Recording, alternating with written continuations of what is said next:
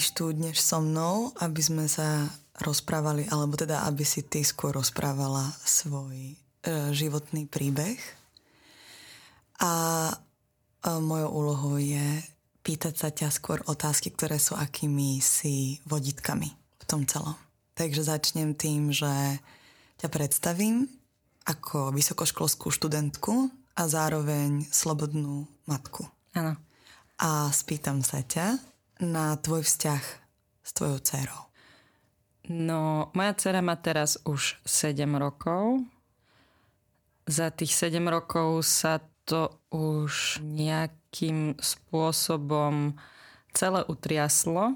Mne vlastne zo začiatku, keď som otehotnela, tak som asi nejakým vplyvom nejakej kresťansko-katolíckej výchovy bola celá tak akože rozjarená. Jasno je to super, aj keď ostanem sama, tak to je tak správne. Ale ako si som opomenula to, že hoci som už mala nejaké skúsenosti s psychoterapiou a podobnými vecami, že sa v mojom živote udialo niečo, čo môže mať zásadný vplyv na vzťah k dieťaťu. A ja som si myslela, ale že to bude v pohode, lebo respektíve som to neopomenula, ale ja som povedala, že to bude v pohode, lebo ja som si nechala dieťa a Boh to zariadi, aby to bolo v pohode. Nestalo sa to. Takže to bolo dosť náročné, lebo mne sa začali vrácať také nejaké flashbacky, by som to nazvala, také pocitové veci z mojej skúsenosti, ktoré som nevedela, čo mám pripísať, že čo to vlastne znamená. Desila vlastne seba. Ja som sa bála, že vlastne svojmu dieťaťu ublížim a trvalo to pekne dlho a hlavne ja som ani nebola schopná mať partnera. Ani ho teda doteraz nemám, ale veľmi často sa mi vlastne stalo, že som podozrievala každého, kto nejakým spôsobom chcel so mnou nadviazať niečo, že vlastne to chce so mnou nadviazať kvôli tomu, aby mohol ublížiť tomu dieťaťu. Ale to je niečo, čo ja sa neviem zbaviť doteraz. Už to nie je také silné, ale v podstate ja podozrievam absolútne každého. V tomto je to náročné a sú momenty alebo sú nejaké obdobia v mojom živote, kedy to tak viac presakuje cez tú racionálnu rovinu myslenia a niekedy to tam vôbec nie je. Strašne by som bola rada, keby to tam nebolo, že vôbec. Čo ale znamená strašne veľa terapie. Za tie roky si prišla na to, alebo sa ti podarilo uchopiť, prečo máš tieto pocity? Alebo prečo máš také silné obavy, že ktokoľvek s tebou prichádza do kontaktu nejakého intimnejšieho a bude to viesť k tomu, že ubližia tvoje dcere? A čo bola otázka? že či už tomu za tie roky lepšie rozumieš? Už tomu lepšie rozumiem, ale trvalo mi ja som to začala riešiť so svojím terapeutom, ku ktorému som chodila ešte pred otehotnením a strašne som v tom trpela a on to tiež nejak nevedel uchopiť ale stále mňa ubezpečoval o tom, že ja som safe a teda, že aj neublížim. Ale ako keby dovtedy sa on s tým nestretol. No a potom počas takých nejakých turbulentných životných okolností ma kamarát naviedol na inú formu terapie, a tá terapeutka, ona pracovala aj s mladistvými, ktoré mali takúto skúsenosť. Takže to poznala tú situáciu a vedela s ňou pracovať, respektíve s ňou stále pracuje. To bolo strašne dôležité, že vlastne som zistila, že nie som jediná, ktorá má problém s výchovou dieťaťa. Ešte si nepovedala, čo sa mi stalo. Čo sa ti stalo sa mi. Stalo. Stalo sa mi, že som obeťou bola som, ale no, teda som preživšia sexualizovaného násilia, sa to teraz asi správne hovorí? Dnes sa to hovorí takto, áno. áno. Hej, tak, hej, tak toto som ja si to vlastne pamätám absolútne dokonale, ale v tom čase potom som to nevnímala ako niečo nevyhnutne zlé. Vôbec som to nevnímala ako niečo nevyhnutné zlé, lebo toho človeka som poznala a dokonca som vlastne bola do neho platonicky zamilovaná. Ale postupom času, čím som vlastne bola staršia a dostala som sa do puberty, akože v tej puberte asi nikto nie je úplne OK, ale ja som bola dosť výrazne nie OK tak ja som vlastne šípila, že to je týmto spôsobené. Počas toho, ako som napríklad bola som kvôli depresiám hospitalizovaná v nemocnici, tak ja som to vlastne počas toho obdobia vôbec nikomu nepovedala, že sa mi toto stalo. A to už som mala ale 21 rokov. Až potom, ako keby, keď som sa dostala z tejto depresívnej fázy, tak na to prišiel môj terapeut, ktorý z nejakého dôvodu, ako som mu rozprávala veci, tak sa ma opýtal, či sa mi v živote stalo niečo, o čom nemôže nikto nikdy vedieť. A ja, že hej, ale nikdy som to tak nebrala ako... Ja som tú vážnosť tomu asi naozaj začala pripisovať, keď to tak zásadne začalo ovplyvňovať môj život v tom vzťahu k tej cére a v tom strachu a v tých flashbackoch a, a tak. Takže až asi budem hovoriť správne, že o niekoľko rokov Hej. neskôr si sa ako keby rozoznala Hej. ako preživšia sexualizovaného násilia. Hej. A v tých začiatkoch to bolo neuchopiteľné asi je zlé slovo, skôr si nevedela rozoznať, že sa ti niečo vlastne dialo. Ja som nemala pocit, že by to malo mať až taký zásadný vplyv na mňa, lebo ako by častokrát sa stane, že ten preživší takéhoto niečoho buď to vzťahuje na seba, alebo to zľahčuje. Pre mňa to bolo tak, že veď to sa stalo iba raz. Že keď sa to stalo iba raz, iným sa to stáva, ja neviem, niekoľko rokov. A prečo teda, keď im sa to stalo niekoľko rokov, tak mňa by to malo zasiahnuť práve. Sám pre seba sa to snažíš tak odľahčiť nejak podvedome, aby ťa to tak nekvárilo. Aké boli tie, nechcem povedať, že symptómy, ale ako ti to zasahovalo a zasahuje do toho každodenného života? Hovorila si o tom, že si bola hospitalizovaná s depresiami, hm? ale to už je vlastne následok niečoho. A čo k tomu viedlo? Ako sa to prejavovalo? Tej prvej, úplne prvej, prvej fáze, kedy som ešte bola ochotná sa dať hospitalizovať, to bolo niekoľko rokov predtým, ako som vôbec otehotnela, tak predchádzali tomu rôzne veci. Akože predchádzalo tomu, že som sa začala, teda že som začala sama chodiť psychiatrovi, to bolo pred desiatimi rokmi, to bolo ešte celkom dosť tabutu. Ale nechodila som k terapeutovi, ja som brala lieky a potom neviem, čo sa stalo. Som mala také pár takých psychotických stavov, akože mali také podozrenie, že mám možno skôr bipolárnu poruchu, ale to sa tak nejak, že, že nie.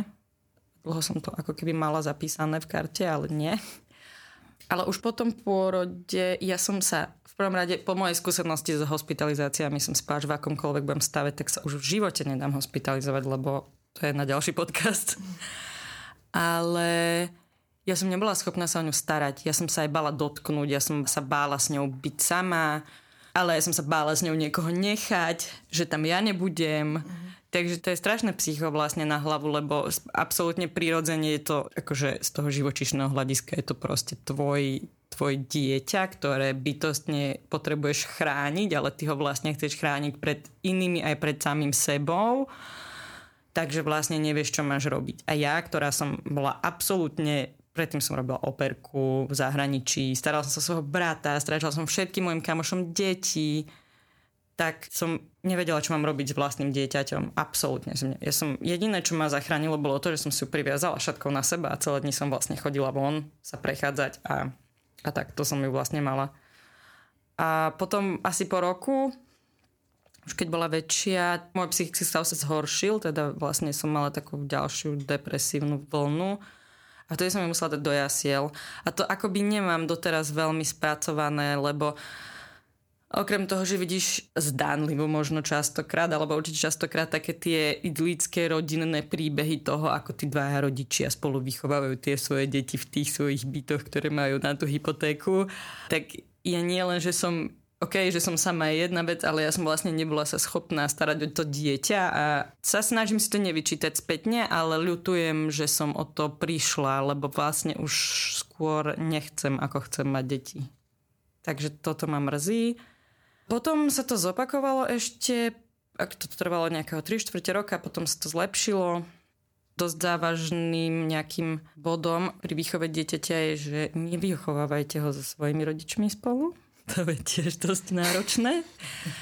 A ona sa tá situácia ešte zopakovala, ale nikdy to nebolo už potom také, že by som vyslovene nebola schopná napríklad pracovať, alebo už odvtedy bolo to zlé, ale už to nikdy nebolo, teda doteraz to už nebolo také, že extrémne zlé ako vtedy.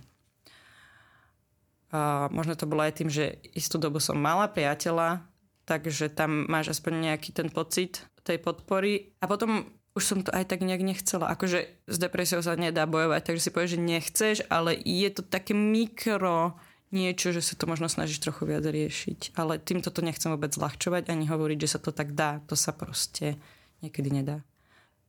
Asi najviac mi ale pomáha to, že som teraz odkázaná ako keby sama na seba. V tom zmysle, že jasné, že keď potrebujem, aby moji rodičia pomohli, tak mi pomôžu, ale viem, že už si nemám kde lahnúť do tej postele, kde sa môžem opustiť asi. A teraz to znie ako keby som si že depresia že sa sám seba opustíš, ale akože toto je môj point toho celého, ako ja poznám seba v depresii, že som si v istom momente uvedomila, že akokoľvek ambivalentný vzťah môžem mať s mojou rodinou, vždy mi poskytovali tú možnosť toho schovania sa a zrútenia sa možno a toho neaktivovania sa. Že som sa mohla dať do tej pozície obete, aj keď to možno bolo oprávnené, ale proste v istom momente to skôr musíš začať viac riešiť. A, a teraz už sa musím vlastne spoliehať sama na seba absolútne, alebo nemusím, chcem.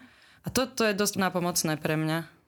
A asi aj kvôli tomu, že vychovávaš vlastné dieťa. Áno, ale vychovala som ho aj vtedy, vieš? Mm-hmm. Ale že asi, asi bolo dôležité odísť mm-hmm. vlastne tých nie až tak veľa kilometrov a začať robiť niečo...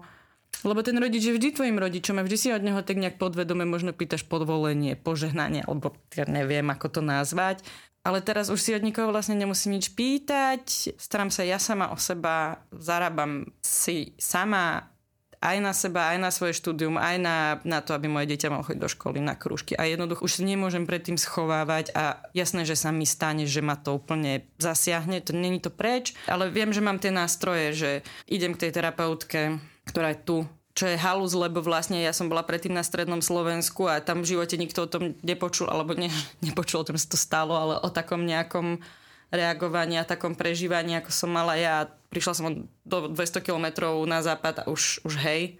Ja dokonca vo svojom vlastnom rodnom meste mám pocit, že ešte byť vlastne slobodnou matkou je niečo extraordinary, kedy nie, niečo až také nepristojné, keď sa tam pozná, že to tam ešte bolo, že Ježiš ona je a teraz Ježiš ona je sama a prečo a na čo a za čo, tu to už není. A mám pocit, že ten život sa tu dá žiť tak slobodnejšie.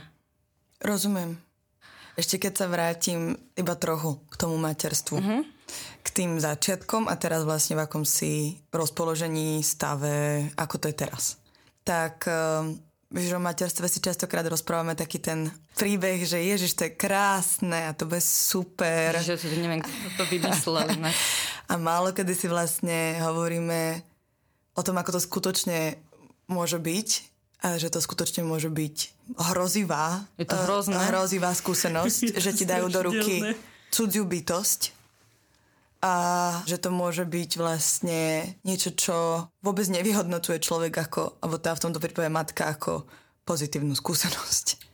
Takže moja otázka je, aj si teda spomenula sama, že deti už skôr nie ako áno. Uh-huh. A že ako si bojovala s týmto, alebo či si cítila taký akoby ten tlak, že materstvo si máš predsa užívať. Veď to má byť krásne. No ja, ja som cítila nemusí. ten tlak, ktorý, teda ja som sa od svojich uh, podľa mňa nejakých 16 rokov. No dobre, ešte som bola v 18 rokoch na firmovke, ale to bolo také z, z, z donútenia. Že sa nejak neidentifikujem nábožensky, ale v momente toho otehotnenia tak sa absolútne prejavil ten vplyv toho, že moja prvá myšlienka bola, že keď ja si dám zobrať, die- lebo sa otec dieťaťa teda bol taký, že hneď, že potrat, teda interrupcia a ja som, že proste nie. Ale že tá prvá myšlienka nebola, že Ježiš, ja chcem mať dieťa, budem sa tešiť a vychovať ho v láske a radosti, ale prvá myšlienka bola nie, lebo pôjdem do pekla. Tehotenstvo bolo absolútne peklo, to bola proste jedna obrovská depresia a, a strach a žiadne takéto tešenie sa. Všetci sa ma vlastne pýtali, či sa teším a ako sa chystám. No ježiš, ty kokos vlastne, ako sa chystám, vieš. No nikto sa netešil z našej rodiny. Proste to bolo, že Hej, toto bola ešte druhá vec, že ja pochádzam vlastne kvôli tomu, z akej rodiny pochádzam, so všetkou láskou. Akože tí moji rodičia sa snažili ma podporiť, ale my máme nejakú kliatbu po praslíci, tak akože tam bolo úplne, že tej starej matky šlo peklo. A otec už nemá rodičov. A Takže tam bolo akože také veľmi dlho prítomné napätie a stále dokonca je, že ja som istú časť rodiny úplne odstrihla. Taký ten pocit hamby a bla bla. Lebo neviem, my sme tu ešte asi, neviem, v stredoveku. Potom akože musíš bojovať ešte s tým, že možno tvoja matka má nejakú traumu a jej bolo vyčítané, ako ťa vychovávala a tak ona ti vyčítá, ako ty to robíš, ako to ona inak robila. Že každý ti vlastne hovorí, ako to inak máš robiť a lepšie hej, tak to je to, prečo nevychovávajte nikdy dieťa so svojimi rodičmi. Akože moja dcera bola, že skvelé dieťa, vôbec nebolo, že jasné, že párkrát plakala v noci alebo čo, ale to je v pohode. To boli také prežiteľné veci. Ale tam ide o to uvedomenie si toho, že hej, ja som očakávala, že tým, že som žena, tak automaticky budem matka a bude to pre mňa absolútne prirodzená, esenciálna vec a to pravda nie je. Proste neexistuje. Ja neviem, kto to vymyslel. To tak vôbec není. A ja si dokonca myslím, že sú typy žien, ktoré by vôbec nemali mať deti, lebo tie deti potom by tiež nemali mať deti a majú ich. Um, ale v konečnom dôsledku neexistuje človek, ktorého by som milovala na tejto planete viac ako je moje dieťa a neexistuje človek, pre koho by som dokázala spraviť viac ako pre moje dieťa. A spätne bývam frustrovaná často, že čo by som robila všetko, keby som nemala to dieťa, ale zase, jak sa poznám, tak by som to aj tak nerobila. Takže možno by som to robila. Hej, absolútne vám to zožere vlastne celú bytosť a celého seba. To hovoria asi všetky matky, ale ja som sám. ja poznám uh, matky, ktoré otvorene povedia, že pre niektorých to znie drsne, pre mňa to znie, toto je skutočnosť, a ktoré otvorene povedia, že napriek tomu, že svoje deti veľmi milujú, tak si myslia, že si nimi pokazili život. Áno. A je to, znie to, znie to veľmi kruto, ale vôbec nie je. Je to pravda, ale nikto ti to nepovie, lebo predsa žena má rodiť deti.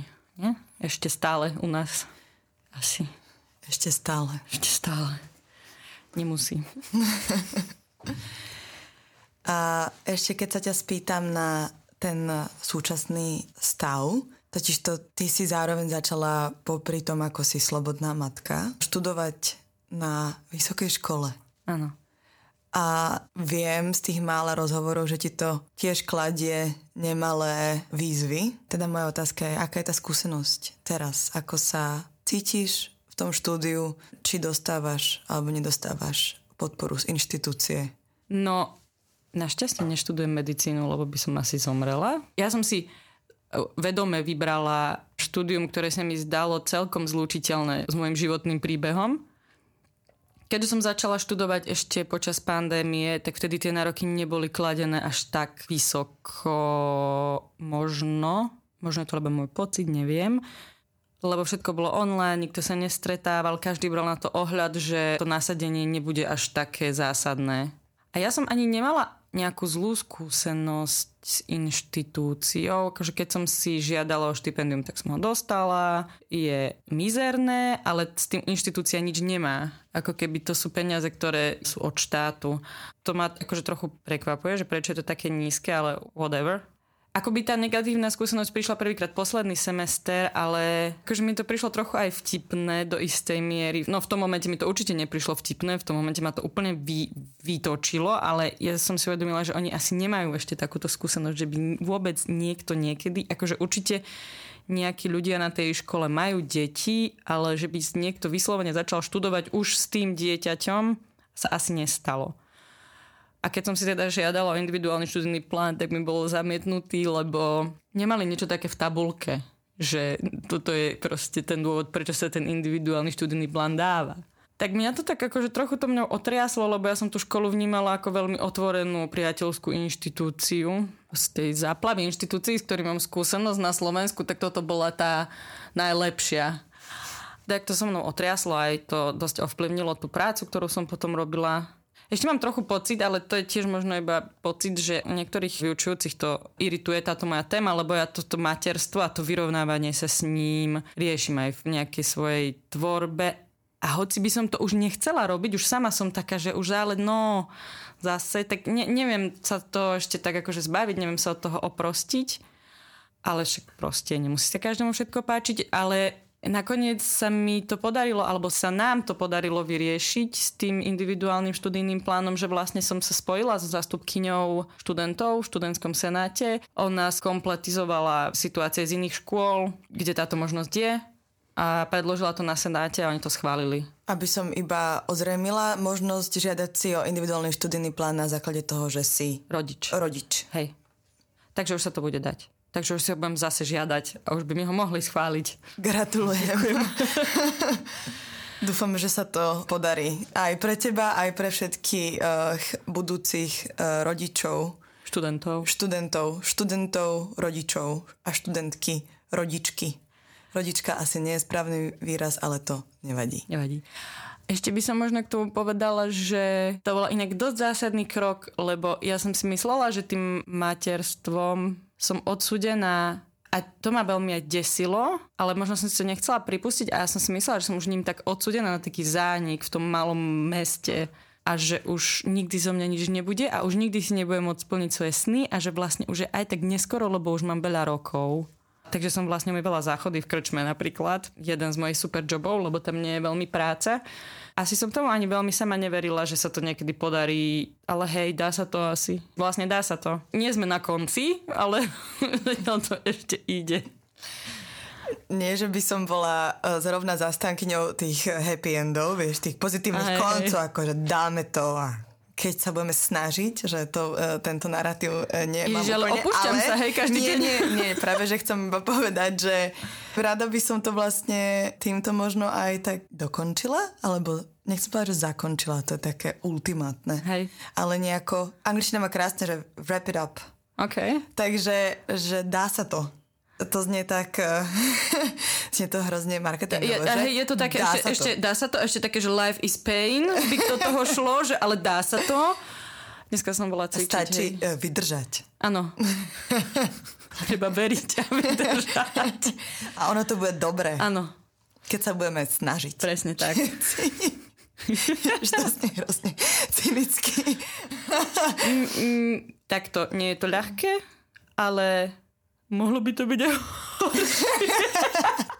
Myslím, že to e, nezlepší. Hey, nie, nie, nie, nie, mm, neviem to ukončiť. Kľudne to je to necháme. taká work in progress, ešte stále nie je to ukončené. Jasné. Ale tak to asi nikdy nie je. Ale teraz je to veľmi dobré. Teraz je to veľmi dobré. Aj keď sa opúšťam, ale keď sa na to, keď to obídem, ten svoj akože Ježiš, sama som, mám Bože, akú si mám nájsť a toto, keď, keď to tak akože, keď z toho vystúpim a a obidem to a pozriem sa na to z inej pozície, tak je to veľmi dobré teraz.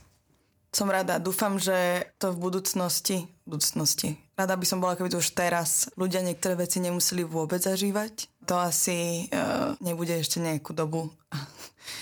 Zatiaľ tu zhoríme, ale tak nevadí.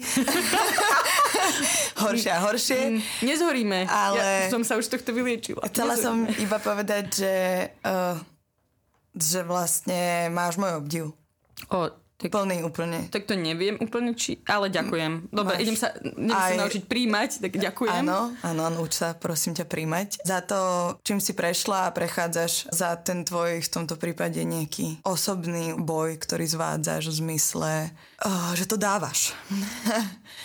a že stále veríš, že sa to dá. A že sa to dá. A že častokrát bez toho, aby si mala nejakú podporu eh, z tých inštitúcií, z ktorých by si podporu mať mala a všetci by mali mať a že... Na, na ďalší podcast. Ten na ďalší podcast.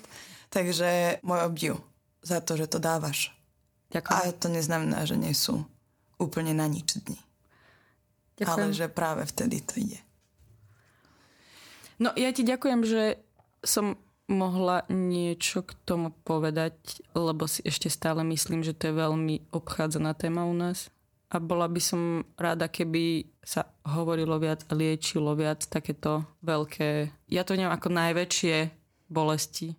Ja súhlasím. A možno aj vďaka tomuto, bohužiaľ je treba povedať, že to zažíva stále množstvo žien, nielen žien, transrodových žien, žien, transrodových mužov, aj mužov nakoniec, o čom sa veľmi nerozprávame ale každopádne tá... Každý, keď, viem, že keď my tu, inak ešte vidíš, akože si to sme už tisíckrát skončili, keď, to, keď sa riešilo my tu, ja som ešte vtedy bola pred tehotenstvom. Vtedy ma to práve že vôbec nejak netrigerovalo. Vedela som, že mám tú skúsenosť, ale absolútne som sa necítila toho byť súčasťou, neviem prečo.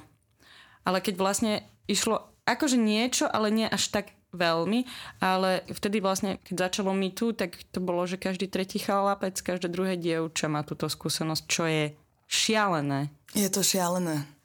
Takže dúfam, že aj vďaka tomuto sa možno niektorí ľudia buď rozhodnú vyhľadať pomoc, alebo minimálne si uvedomia a pochopia trochu viacej, prečo sa cítia tak, ako sa cítia a že to, čo sa im stalo, sa nemá stať nikomu. Presne tak.